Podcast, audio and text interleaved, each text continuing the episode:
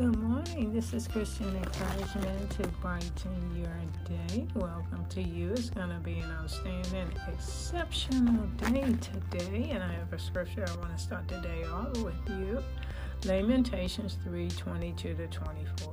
It is of the Lord's mercies that we are not consumed, because his compassions fail not.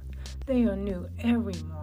Great is thy faithfulness. The Lord is my portion, saith my soul. Therefore will I hope in him.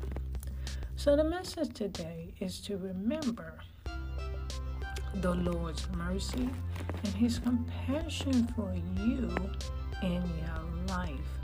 Dear God Almighty, we pray that thou will enlighten our minds. We come in Jesus Christ's name and ask, Father enlighten our mind with truth, and inflame our heart with love, and inspire our will with courage.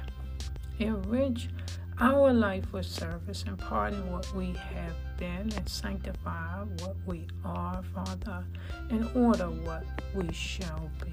Oh, yes. In Jesus Christ's name we pray. Amen. There is no storm that God won't carry you through no bridge that God won't help you cross, and no battle, that God won't help you win. So trust God, keep trusting God, and never give up. Psalms 9:10. May everyone who knows thy mercy keep putting their trust in thee, Father, for they can count on thee for help no matter what. Oh, yes, Father, let all those that are under the sound of my voice today feel of thy spirit and know of the truthfulness of the promises that thou hast given. Oh, Lord, thou wilt never, never neglect those who come to thee.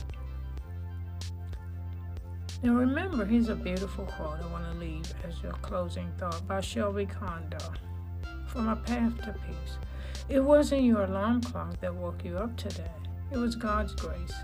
It isn't luck that you've stayed safe through months of unpredictable times. It's been God's mercy. And if you believe, you know it will be God guiding your steps, keeping you safe, and blessing your family through every storm. And it's time to say, Thank thee, God. Thank thee, Lord, for and the Holy Ghost for every blessing.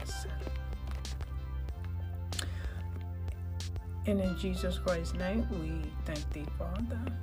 Remember the mercy of God in your life and look for it, expect it, and then thank Him.